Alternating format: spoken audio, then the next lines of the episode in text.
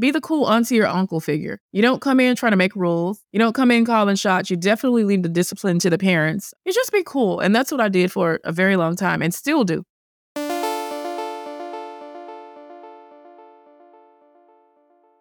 You're listening to the Mindful Mama podcast, episode number 391. Today, we're talking about how to step parent with Naja Hall.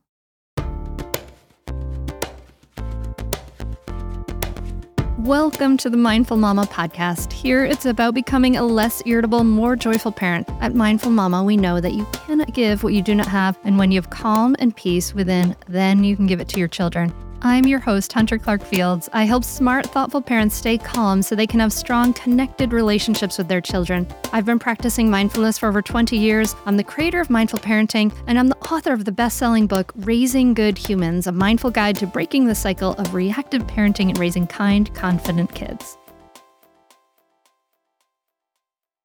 Welcome back to the Mindful Mama podcast. So glad you are here today, my friend.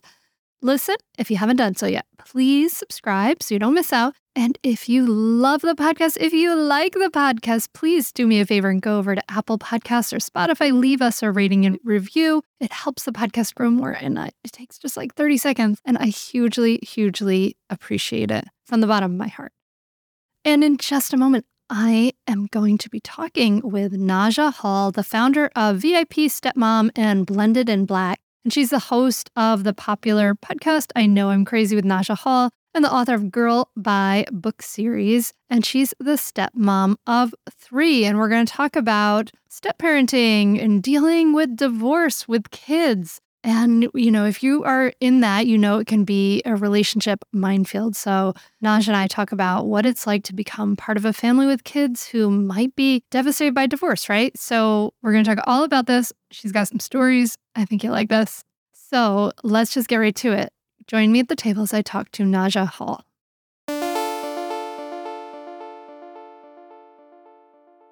The April 20th Mindful Parenting Retreat Day is filling up fast. Join me and other parents in Wilmington, Delaware for a day of rest and relaxation, mindfulness and mindful communication practices, and a live podcast too. And my special guest for the live podcast is, drumroll please, Lynetta Willis. You know her from episode 366 and 400. She is a psychologist and sought after speaker who teaches her Triggered to Transformed program to struggling parents. Join us and bring a friend to this powerful day long retreat in Wilmington, Delaware on April 20th, 2024. But hurry, space is limited. Go to mindfulmamamentor.com slash retreat to get your spot now. That's mindfulmamamentor.com slash retreat. Well, welcome to the Mindful Mama podcast. Thank you for having me. I'm psyched to talk to you because we haven't talked to anybody in like at this point, we've recorded over 380 something episodes about Oh, you are a hardworking woman. step parenting. And we have not talked to anyone about step parenting. And I'm kind of amazed at it. And we're I was thinking, I was talking about it with some friends in my neighborhood. Um, at a party this weekend and this idea that someone told me this like horror story of like being a step parent and then the biological mom was having all these issues and like different value issues and all these things that can big issues that can Oh, really come up. So there's like I know there's so much to dive into. We're not going to cover it all, but I think it's so so important to talk about. But you obviously I, I just I'm curious about your story and starting VIPstepmom.com because you obviously became a stepmom. When did that happen? Take us back to the beginning of this story. So, uh, okay, day one, right, guys? So, single girl, Sex in the City, living the cute Manhattan life. I was probably like three dress sizes smaller than I am now. no kids, no commitments, no nothing. Traveling the world, amazing. Um, one of my girlfriends suggested that I get on a dating site, dating website. I tell people I ordered my husband on the internet, but I met him on an online dating site. And um, we went on our first date. He's like, "Oh yeah, you know, I'm from the South. I'm Christian. I'm the oldest child." I'm like, "Dude, all three, me too." So we just had so much in common. He told me he had three kids. In that moment, I was like, "Oh, Wow. wow." you know, when someone says something like that to you, um, I learned that as human beings, we're very self-absorbed, selfish creatures. When you tell me something about you, I'm like, "How does this benefit me? How is this going to hurt me?" I immediately put the three kids thing in. I don't see where that could benefit me. So you're a person that I'm not probably going to date long term. Yeah. Clearly, if y'all are watching this, you see this big old ring on my finger. He turned out to be the best human being, like literally the best man back then to date, aside from my dad, that I just have experienced. He's so much like my own father, like a man's man and um careful and protective, all of the things that you would want in in a guy, right?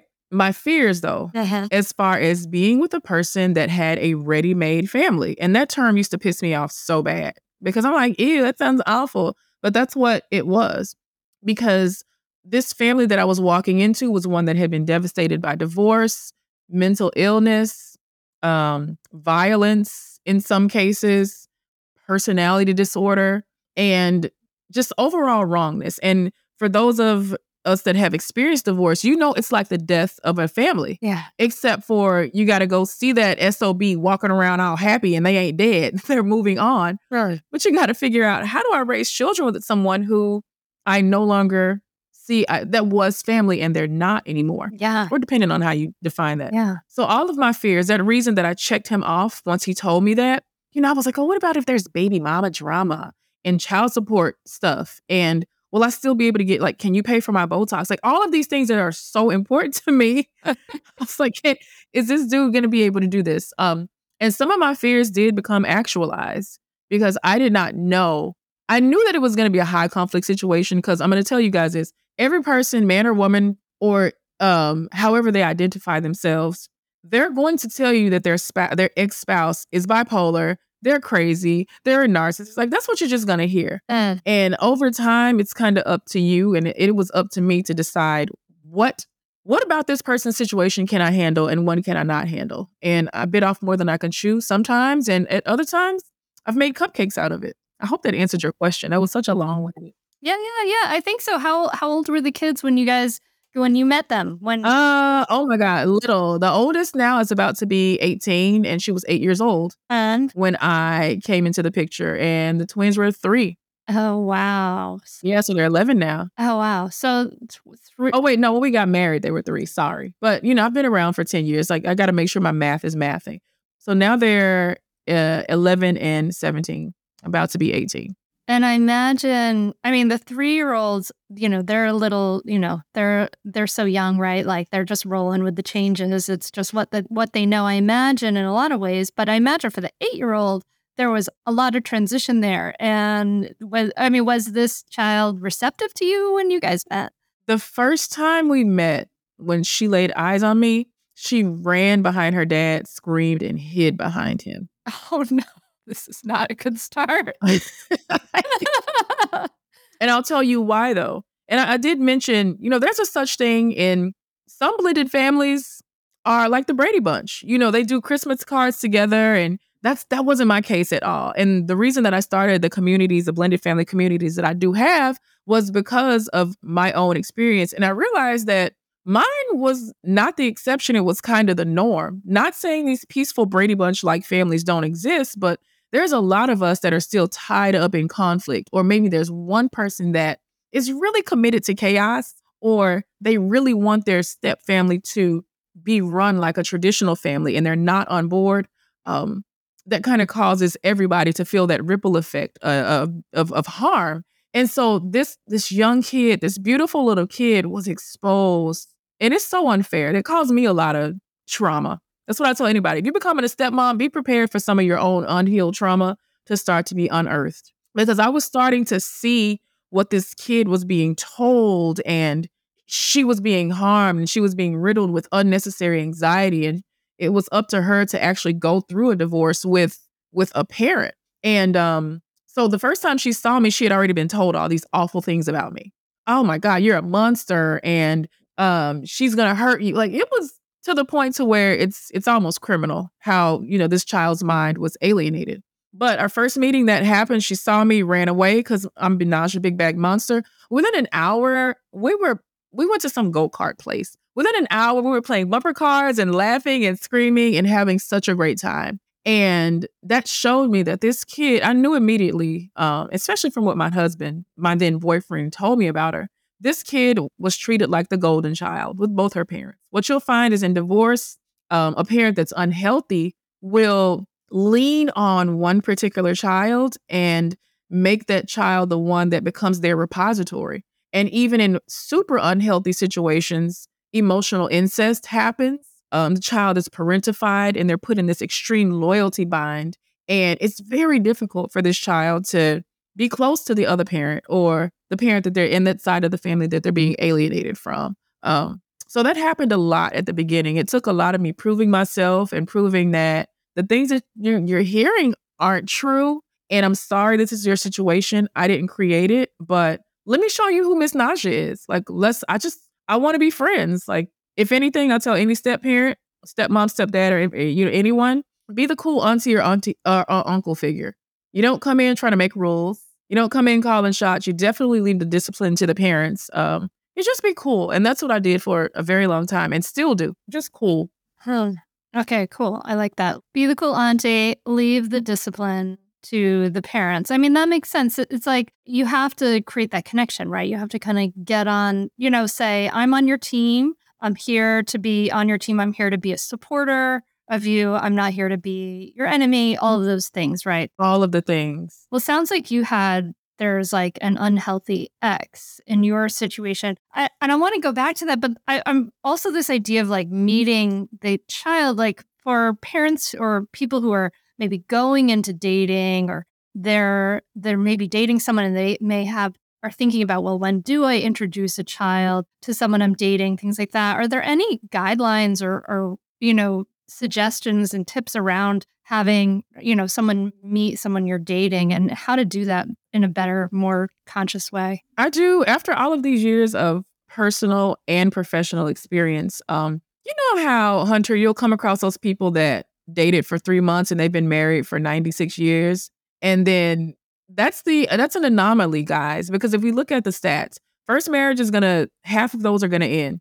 Second marriage, I think the stats go up to maybe 65, 70% of those will end in divorce. So even if you think you know your person, they're your best friend, you complete each other's sentences, and you've never met anyone like this, don't drag your kids into your stuff.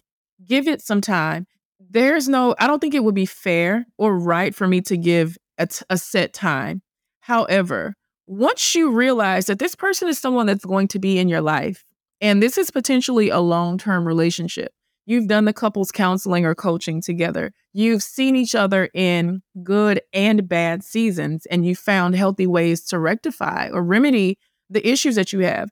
You've introduced them to your own family. Then then you start bringing those people around your kids when you've done your research.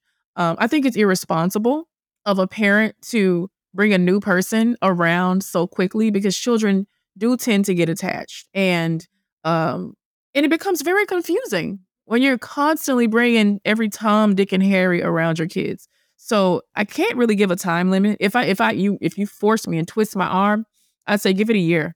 I'd say give it a full year. And I know that's inconvenient for parents because you want to blend your family. You're excited. You're in love. But if my arm were to be twisted, and for me, a year represents seeing this person in all season. Yeah, like the good, the bad, the ugly. You're you're yeah. getting the whole picture in a year. Like if you've been with this person for a year, you're you're likely not gonna miss that. I mean, everybody's got a shadow side. Everybody's got difficulties. You're gonna right. start to see kind of what those are. Exactly, exactly. But if you can give it a year, um, hitting those key points and taking your time and making sure, you know, how well do we really know anyone, but making sure that you can trust these people around your your babies. Yeah. Your most important jewels.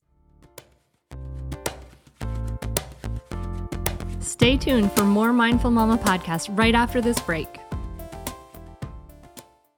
You know, some healthy skepticism in my life has served me well. And if you're like that, if you can spot a too good to be true health hack from about a mile away, you read labels like it's your job. Congratulations, you're a skeptic. And Ritual knows that every good skeptic deserves a multivitamin that exceeds your standards.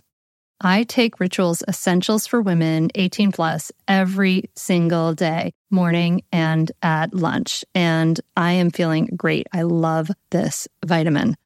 Rituals Essentials for Women is USP verified, so you know you can trust what you're putting in your body Only about 1% of supplement brands on the market have the USP verified mark, which shows the product contains the ingredients actually listed on the label.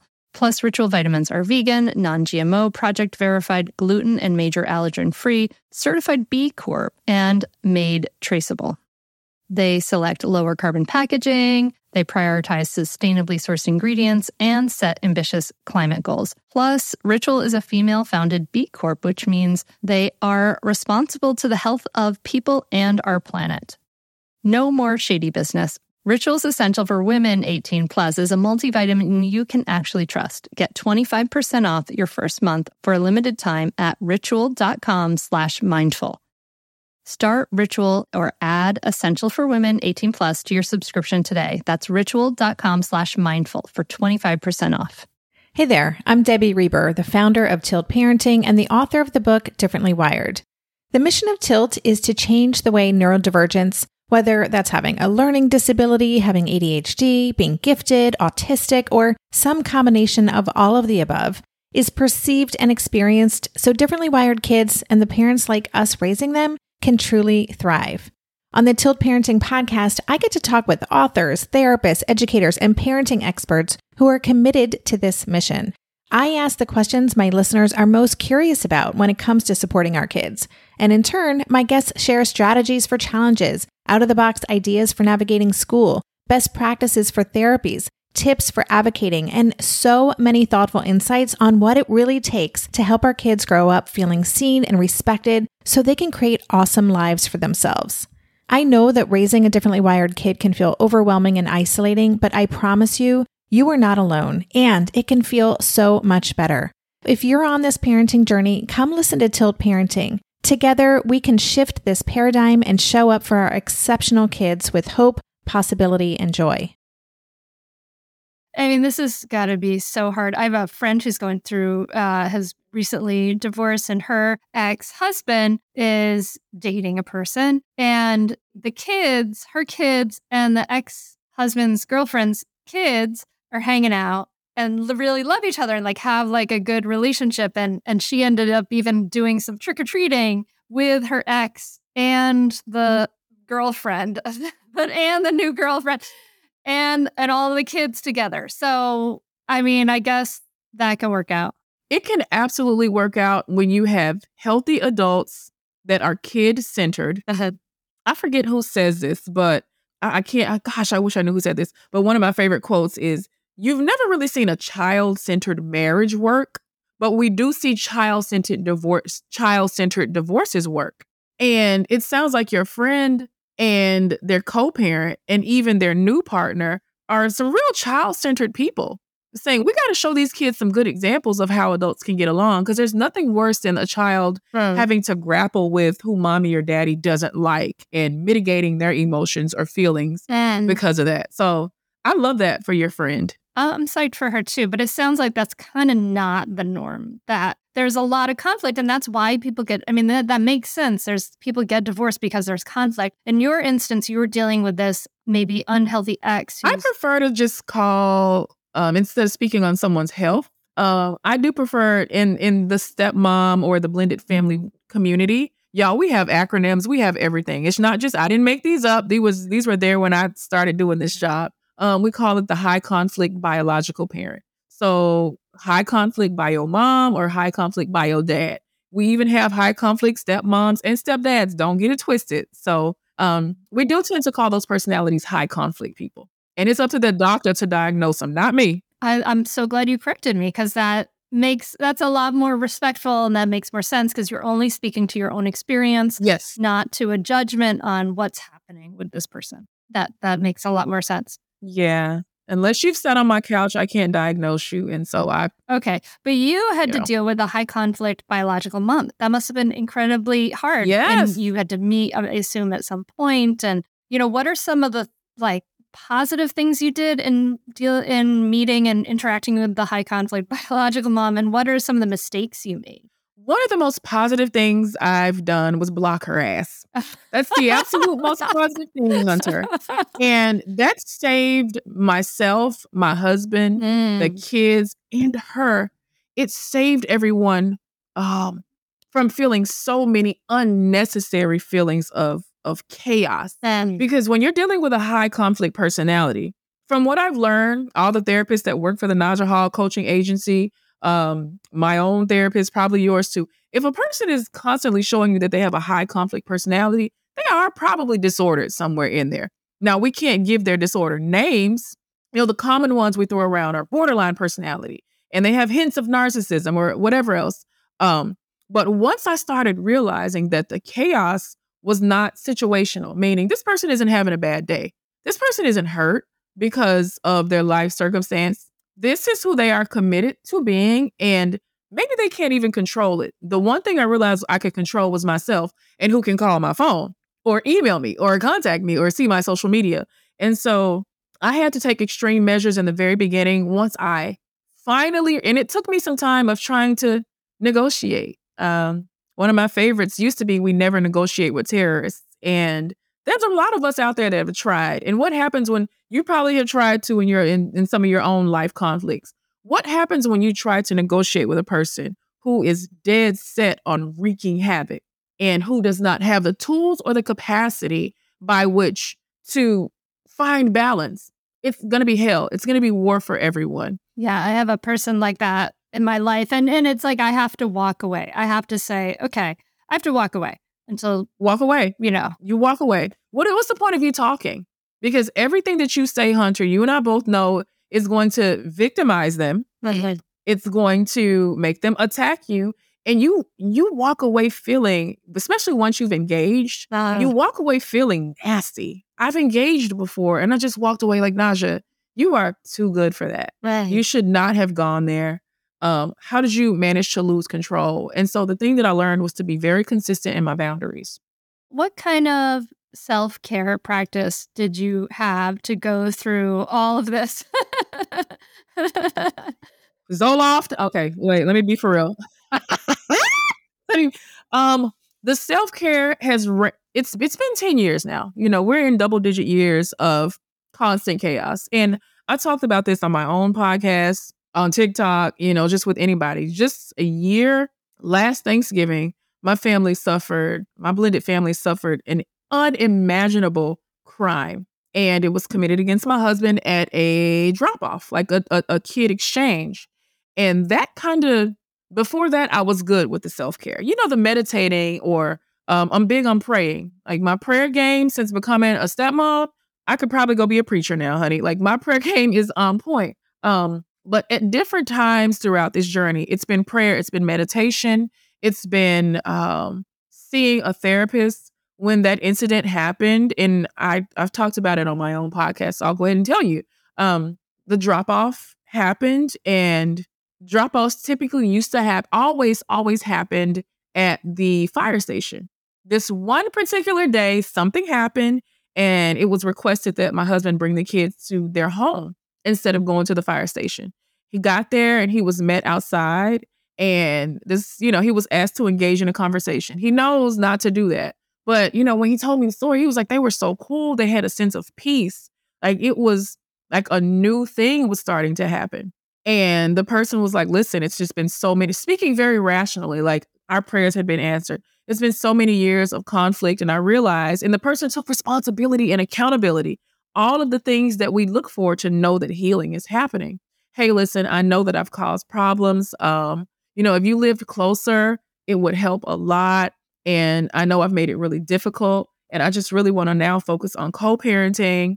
And one of the, the things that have, has been key, and at this point, I'll tell you guys this I've never face to face ever seen um, my husband's parallel parent. Not one time in real life. We never met. And why by parallel parent you mean his ex spouse? Okay, just want to make that clear for the listener. Uh, I, I prefer to say the children's mom because I don't like to associate, you know, like Okay, so the children's mom. Great. Yeah, so the kid's mom um never met this person ever, not one time physically on the phone. We've had some run-ins. Um, but even I learned like Naja, you're not gonna win with that. These people have kids together. Stay out of it. Um, I started getting death threats. Like my situation was like nuts. And I'd never, you know, I'm in my at that point I was in my 30s. I'm in my, you know, I'm well in 40s now.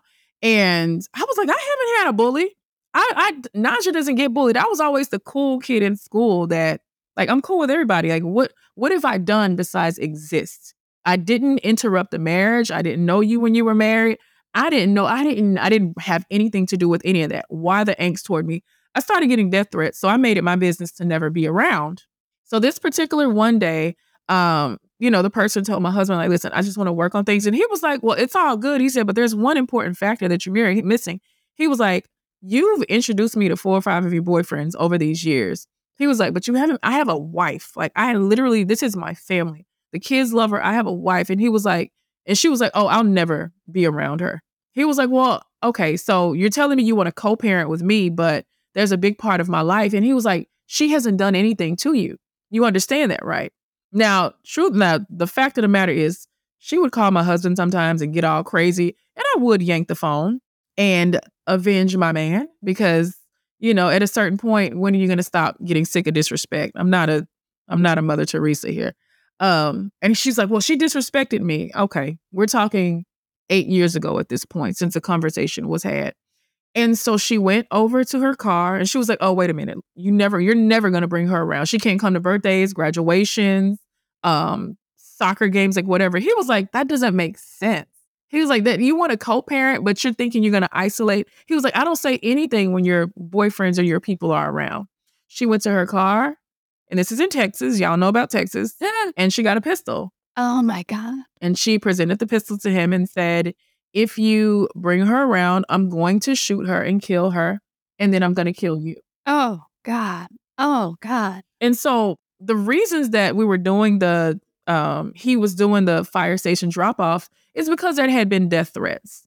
And he was disarmed at that moment. You know, hey, dad, can you just take us back to our house? We don't want to go to the fire station nobody she said that she can't you know our mom said she can't come and get us today so you know he's a good dad. Like of course he's a sucker for his kids and he walked into that and he stood there as the incident was happening. He said he was frozen. He was like i knew not to move. I didn't know if there were ring cameras but i didn't make any abrupt movements. Um he knew the exact type of gun it was. He saw it had her hand on the trigger and he's like so you're gonna shoot me? And he said she had some sort of look that washed over her face after she said that, after he said that. It was pure humiliation. And she almost looked childlike. And she scurried back off to the car and came and stood there in front of him. And within maybe five ten seconds, one of the kids came out. I was like, Dad, you're still here? What are you doing here? And he said, I saw that as my out to leave. And he was like, I hugged my kid and I left and I went to the police station. That's crazy. How hard is it for him to leave the kids in that situation? That's so frightening. And leave the kids because he's like, that, you know, and there were so many things. And in that moment, that's when I knew I was like, okay, this is becoming too much. Before, you know, like I told you, my my ways were blocking and I have some like I'm a support person for people in this community. I have people that support me. You know, the support people, we need people to take care of us too. But in that moment, that's when all of the anxieties that I had had became actualized. And it sucks when your anxieties are actualized because now that leads to more anxiety because now you're telling your brain, well, see, you were right.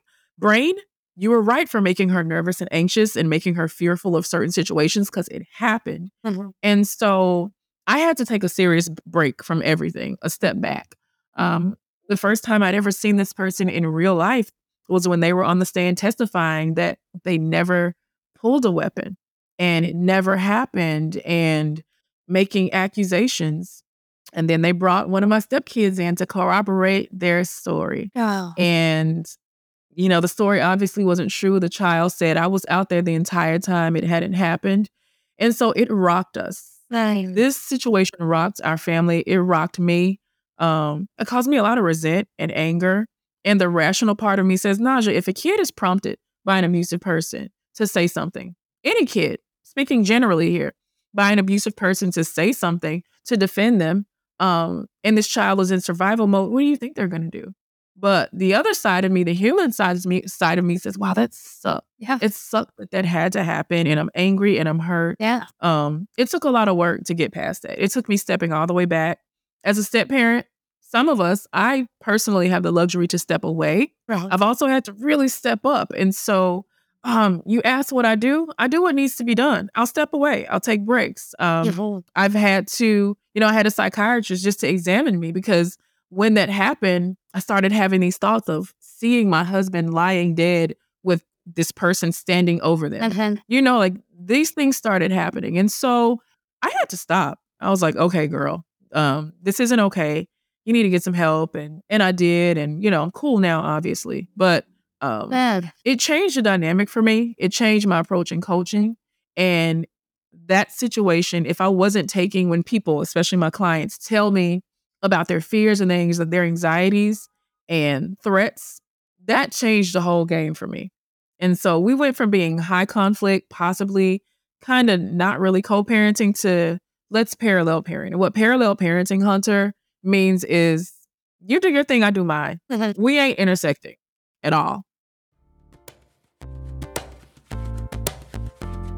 Stay tuned for more Mindful Mama podcast right after this break. Hey, are you a parent of a teenager? Are you feeling overwhelmed about how to be what they need while also holding limits and boundaries that keep them safe? Are you tired of conversations that negate how messy this season of parenting is? Well, I've got you. My name is Casey O'Roarty. I am a positive discipline trainer, parent coach, and the host of the Joyful Courage podcast. Every week, I come to you with an interview digging into tough topics with experts I trust and solo shows that go deep into the personal growth and mindset needed to raise teens in a way that grows them into confident, capable young people. I am not afraid of getting real about the intersection of conscious parenting and the teen years, while also bringing in vulnerability, humor, and lightness. I'm walking the path with you and honored to serve. Listen to Joyful Courage on Apple Podcasts, Spotify, or wherever you consume podcasts. Lynn, this time of year, parenting can be such a flusterclux. You've come to the right place. I'm Lynn Lyons, and I've been treating anxious families for over 30 years. I'm Lynn's sister in law and co host Robin Hudson. Join us for Flusterclux, a podcast for parents who worry. Wait, that's everybody. Yeah, these last few years have felt like one long anxiety attack for so many. Why do you think parents are always surprised that a podcast about anxiety relates to them, even if no one in their house has an anxiety disorder? Well, worry is human. Everyone does it, and anxiety shows up when we face uncertainty. All the parenting tips you've taught me have been essential. I love to break it down into skills we need to manage worry in our families. We've covered so many topics depression, burnout, meltdowns, perfectionism. Don't forget scary mothers in law, Right, but of course, that's not my mother in law because that's my mother. and a listener. As a psychotherapist, I like to teach parents and kids how to respond to everyday moments in healthy ways. Managing anxiety really can be taught. It really can, and I'll even tell you what to say. We talk about serious stuff, but without being too serious. Anxiety wants everything serious. Anxiety doesn't stand a chance when we're laughing, even about the tough stuff. Well, it's interesting because, you know, I teach mindful parenting, and a lot of times one parent is really into it and is shifting and changing the way they're parenting. And they always wonder, like, well, what if my partner is not into this and is wants to parent a totally different way? And kind of what I end up coming to often is like you can control you and you can model skillful means just because one person is doing something in a way that's not so skillful doesn't mean you're going to do it that way too just cuz so you can be on the same page right? Like that that doesn't make a lot of sense. Better to do something in a skillful way have the partner see how that works and then maybe say okay so what are you doing there? But you're talking about in a step parenting situation parallel parenting is they the kids have one whole parenting situation at one parent's house and then a completely different parenting situation. So it's they they just the kids learn to adjust to two completely situ- different situations, parenting values and things like that. Is that how that works? Yeah, yeah. The kids, um, you know, we say, oh, kids are very malleable, but I, I, if that's the case, why do we have all these screwed up adults out here? But unfortunately, when people cannot find a way to get along, um, or there is such conflict that it's sometimes it's just healthier for children to know this is my this is one home over here and this is the other home, and there's no intersectionality. You Mm. just happen to share human beings. Uh-huh. But there's a lot of us that make it work. Yeah. There's a lot of us that don't that wish that it didn't have to be this way, but we we kind of don't have a choice. Okay. So how do those some of those conversations go with the kids? Like at mom's house, we get to do X, Y, Z and and blah blah blah. Oh, they know. And I mean, that must be incredibly frustrating because you may have certain rules about screen time in your house. And it's just, a, I mean, how do those conversations with kids work? And how do you kind of approach that communication with them? Um, the kids on not on our end, but from the other end, the kids. Uh, what you'll see in a lot of alienated children is they have the responsibility of caring for their harmful parents' emotions. They have to carry the burden of their harmful parents, um, uh, of their their dilemmas, their dramas, their problems. If they don't like someone, then the kid has to carry that.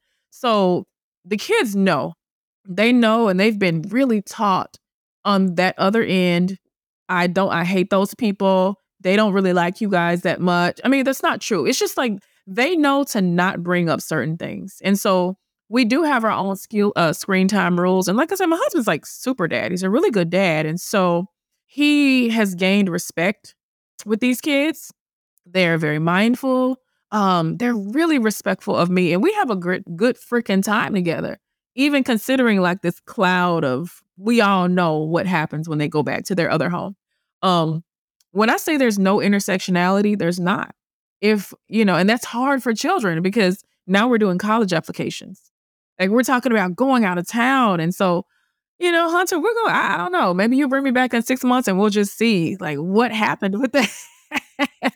Well, it's interesting because kind of what I'm hearing here is like there's like a middle path in a lot of ways that, you know, for someone who may be going into divorce or dealing with a blended family, there's kind of like a middle path between honesty and restraint that you have to walk as the step parent or as a parent. Like, you know, of course, you want to be honest with your kids, you want to mm-hmm. tell them, be truthful about things, right? Absolutely. But on the other hand, you there's a level of restraint Yeah. where you uh, take into account their emotional development, their relationship to you, et cetera. Like you, they can't be right. the dumping ground for everything. Like it's okay, you know, a lot of times parents are afraid to let their kids know that they feel frustrated or sad and things like that. And I said, that's it's okay for your kids to know that you are human and you have human feelings. Yes, yes. How do they learn how to process those emotions if you don't model it for them? Yeah, you have to model that for them. At the same time, you don't have to dump the whole story upon them about why you're frustrated or sad necessarily and go on and on and on about it. And so there is this kind of middle line, middle path between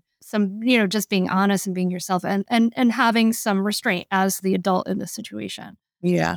I think healthy parenting, um, if you are a healthy adult, a healthy, responsible adult, you know where to draw the line. Because if you're telling an eight year old, oh, daddy hasn't paid child support and I don't know how we're then going to keep the lights on, what do you think that's doing to this kid's mind? And what's the point of you telling them that? Um, are you trying to make the other parent look like a bad person? Are you trying to gain sympathy for this parent? Because I always tell people this in the step parenting and blended family community is children seem to empathize and sympathize with the parent that they perceive as being weaker and more helpless. So what I see is a lot of parents that practice alienation, they'll paint themselves as these big victims when in fact they're the monsters to their children and the children will almost feel as if they have to be their caretakers. When I mentioned emotional incest earlier, they're kind of getting them in this very unhealthy relationship where a child is responsible for an adult's feelings. And so when a parent does that, when you overindulge or overshare, that's what you're doing to your child. But your child, just like you, don't have the ability or the capacity to process this. And so now you've dumped your grown up stuff on this kid. And that's not fair. Not cool at all. Yeah, not cool. Not not fair.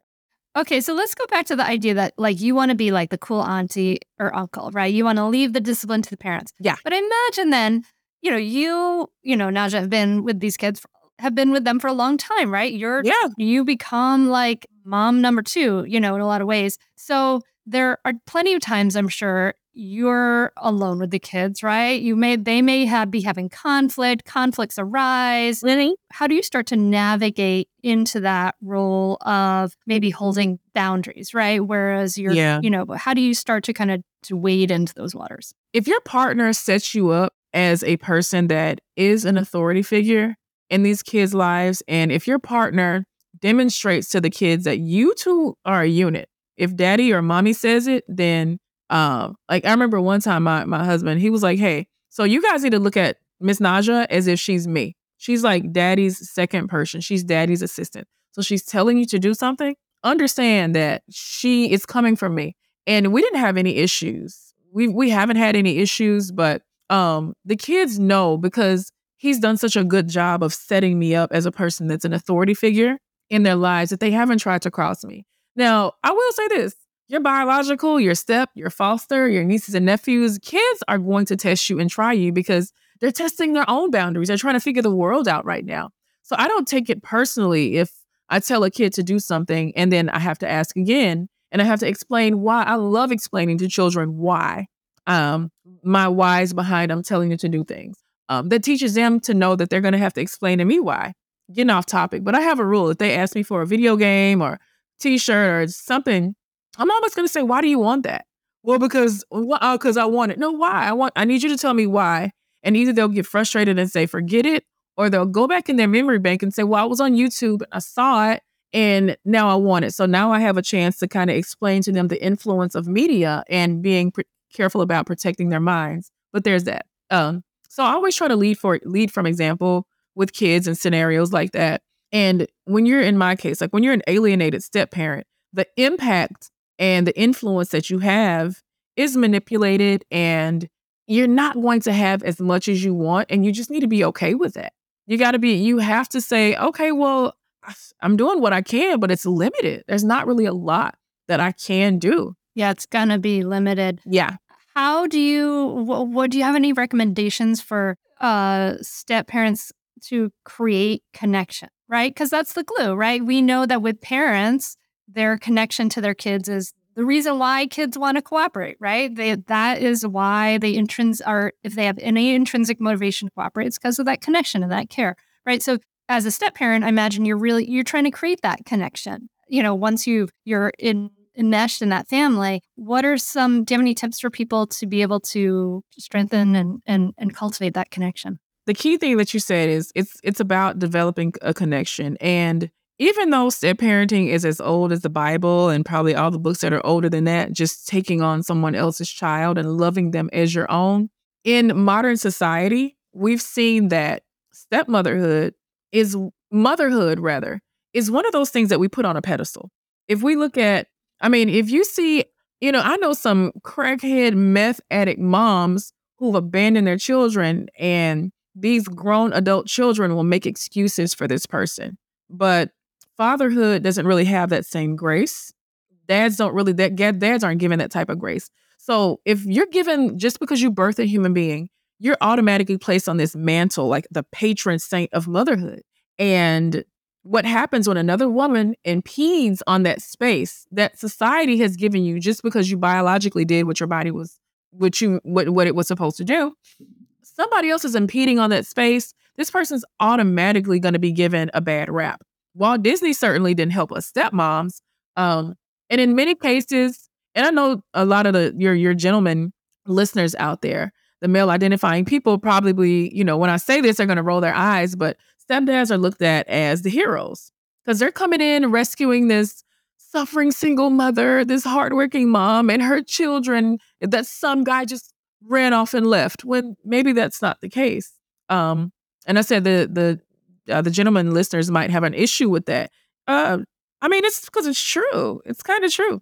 A stepdad dad gets a lot of grace, but we are impeding on this very important thing. I said all that to say is we have to go through the back door with forming our connections if the mother is not allowing a natural connection to have. If the mother is saying, the biological mother is, is telling these kids stuff, or kids are caught in loyalty binds on their own, sometimes having two very healthy parents. One of the things you can do to connect with your stepchildren is number one, understand that it's never, it's not going to feel traditional. These aren't your nieces, they're not your nephews. They see that you are in a position um, that one of their parents used to be in. Okay, my mom and dad were together, but now you're here. Are you going to try to be my mom and dad? You want to reaffirm to the kid, first and foremost, honey, I'm not trying to do that. I don't want that role. I'm good on that. Like, you got two parents. I ain't trying to be that.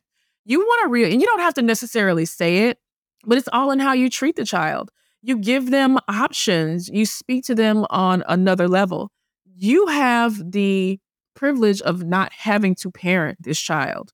You do have some responsibilities, obviously, but you know how they turn out, that's kind of on their parents, it ain't on you. Secondly, find things that they really love to do.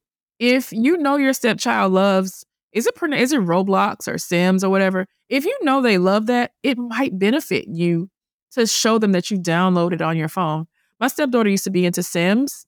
And one time, you know, we were together and I showed her my computer. I was like, hey, look at this world I built. She literally, her jaw dropped and she was like, oh my God. And we talked for hours. Um, she even mentioned that this, this, you know, when we were just recently together, like, remember you were playing Sims? I was like, yeah, girl, I just did that for you. But it meant something to her because she saw this was something that's exclusive just for us. My stepdaughters know that I'm a makeup, skincare, like hair fanatic. Like I'm a freak about it. And so now they're coming of age where they're into makeup and stuff. And so, you know, I go buy the makeup. Like we go and do that together. And that's one of our things. And so taking a special interest in things that you see that these kids are interested in is your segue to allowing them to know you, which is very important, to humanizing you, and to also just building a rapport with them. I love that because, yeah, I mean, when you have biological kids or adopted kids that you have as babies, you know, they just immediately there's that there's a you know attachment relationship. You know, there's a lot of like a lot of things working in your favor, and kids just love you a lot. And so, but kind of what I'm hearing from you is that the little bit of the role of the step parent is like kind of like when we have to connect with our kids as they get older, as they get to, to be teens, where we have to meet them where they're at. We have to like it's not about them coming to us and just automatically having that attachment. We have to, it's almost like you're dating, right? Like you have to make a connection. You have to make time. You have to cultivate, you know, be, I love that. Be interested in their interests. That's really, really beautiful. You know, when I see a new step parent saying, Oh my God, I love these kids as if they were my own, and these I just roll my eyes and say, girl, dude, you're lying. Like, first of all, stop lying. You don't have to lie to be cool. Um, we didn't immediately fall in love with our partners when we first met them. Oh. That was developed over time. And so I don't expect anyone to look me in my eye that have known some kids for six months and say, I love them unconditionally. Your stepkids don't love you unconditionally. Right. And so if you expect them to, you're going to cause them harm and yourself harm. And it's going to create this unnecessary tension in the relationship. So set set those expectations. Yeah. It's okay to fall in love very very slowly. And sometimes people just develop a respectful tolerance in their step family relationships. It doesn't always matriculate into love, and that's okay too. All right. I love this. I'm so glad you're giving like giving the listener permission to feel what they feel, right? Like to not make it into this pie in the sky thing like it should be this way Yeah. because it's going to look so many different ways. So, um I think that's Yeah. really awesome. I love this Naja. This has been so great. Uh what is there anything we missed and also where can people who are interested in diving into more about step families find out from what you're doing? One thing that I we, you mentioned expectations, and this is something that I tell my clients every single day is if you don't mitigate, if you don't align your expectations with your reality, you're in for a world of hurt. Quickly and adjust your expectations as needed. Um, if the forecast is telling you that it's going to rain and snow today, but you expect it to be a sunny 80 degrees, but the forecast and everything around you is showing you that a storm is brewing, but you take your behind outside with your um, tank top on and your cut off jeans and your sunglasses and you get rained on, this means that your expectations were not aligned with your reality. Your reality is a storm's a brewing and you better prepare. And so, if that's your case for your step family situation, meaning if you have a high conflict parent or if you have a parent that is very connected and wants to be your friend and you don't want that, you know, there's so many examples that I could list off, but please, please, please align your expectations with your reality and quickly be checking yourself all the time. you stand to be a less anxiety, regret filled, frustrated person if you do that. All right. I love that. I love that. Thank you. Oh, and you asked me where could they find me? Yes, yes, yes. That too. oh, oh, yeah, yeah, yeah. Sorry, guys. So my name is Naja Hall. If you, I'm not trying to be a jerk with this, but if you Google me, you'll see everything that I do. You'll see um, I have a Naja Hall coaching agency. I have VIP stepmom for people that identify themselves as stepmothers. You don't have to be married to be in VIP stepmom. You, you know, just as long as you understand and you want to learn more about the stepmom experience and get help with your own experience, and that's where you go. I'm on TikTok, Instagram, Facebook, and all of the things. And one of the things that's super fun for me right now is I do have that I just recently launched is Naja Hall Beauty. I launched a beauty and skincare line for those of us that, you know, are still sexy and hot over 40, over, over, over, over, over 40. Um, so yeah, let's like, you know, my yeah, it's for everybody. Which is great because dear listener, if you're only listening to the audio, I'm looking at Naja and she she's got she's got some beautiful, very beautiful skincare makeup. Like she's got skincare makeup game. I can tell. It's like Yes, yes. And I have my shoot right after this. So I'm about to go put my wig on. You see my makeup is already done. And we're gonna go take the pictures. yeah, I got you. I got you, Hunter. I got you. I, I have things to learn from you there. Well, this has been so much fun. Thank you. Thank you so much for taking the time to come on the Mindful Mama podcast and talk about this with us. I, I really, really appreciate it. Thank you for having me and many blessings and love and success over everything that you touch. May it turn to gold. Oh, love it.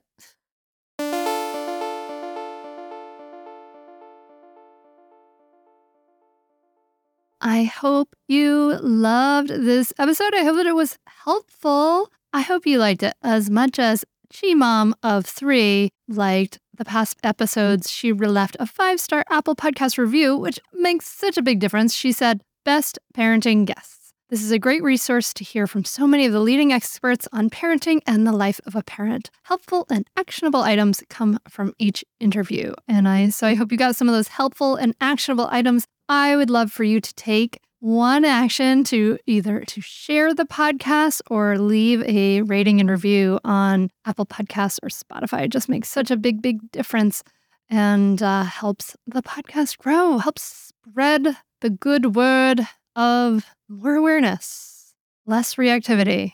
Hallelujah, right? That's what we need. So thank you, thank you, thank you. If you have and I can't wait to give you a shout out on your review here on the podcast. And I hope you have a lovely week, my friend. And I can't wait to be back in your ears, in your earbuds while you're driving or folding or I don't know, what do you do? I listen to podcasts while, like, when I get out of the shower. It's really gray here in Delaware. And I hope for you, you get patches of sunshine. And I hope for me too. And I'm wishing you a great week. Talk to you again soon. Thank you so much for listening. Namaste.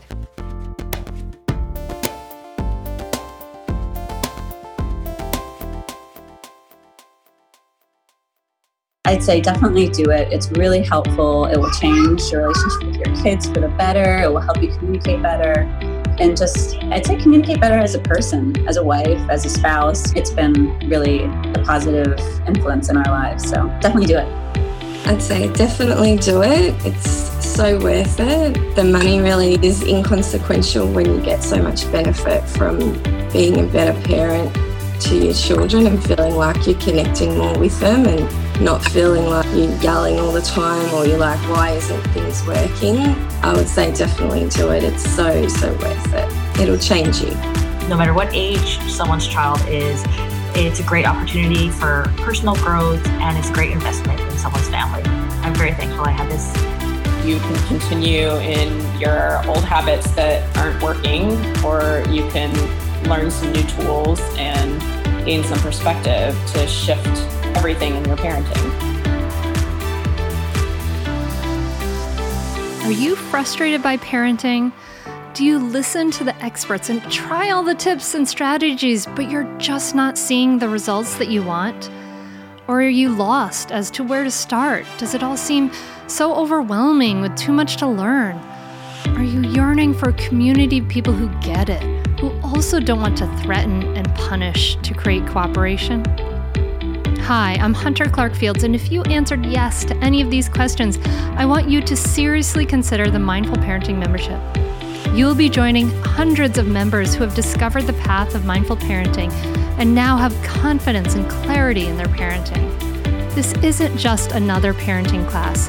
This is an opportunity to really discover your unique, lasting relationship, not only with your children, but with yourself.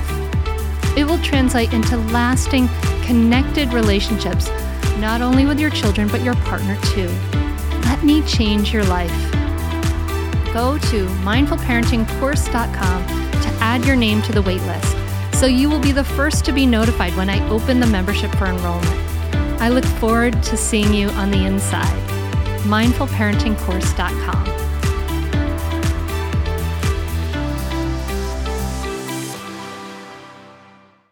If you like this show, there's a decent chance you'll also enjoy the Shameless Mom Academy. Hi, I'm Sarah Dean, the founder and host of the Shameless Mom Academy. The Shameless Mom Academy is a podcast for moms that centers moms more than it centers your kids. I'm not going to teach you how to make baby food or how to make your three year old or 13 year old stop having tantrums. Instead, I'm going to bring you back to yourself. For the last 20 years, I've been helping moms through growth and transformation. Inside the Shameless Mom Academy, I help you identify who you are and who you are becoming. Look, motherhood is hard. It brought me to my knees many times and sometimes still does. Returning to who I am and who I am becoming allows me to decide how to show up in all those sticky motherhood moments, but also in all my other relationships and in all the ways I show up in my various communities. So come check out the Shameless Mom Academy wherever you listen to podcasts. I'm willing to bet you'll leave feeling a little inspired and maybe even completely fired up. And you'll probably laugh a few times because I promise we never take ourselves too seriously over here. With 700 episodes to choose from, you're likely going to find something that sparks and speaks to you inside the Shameless Mom Academy.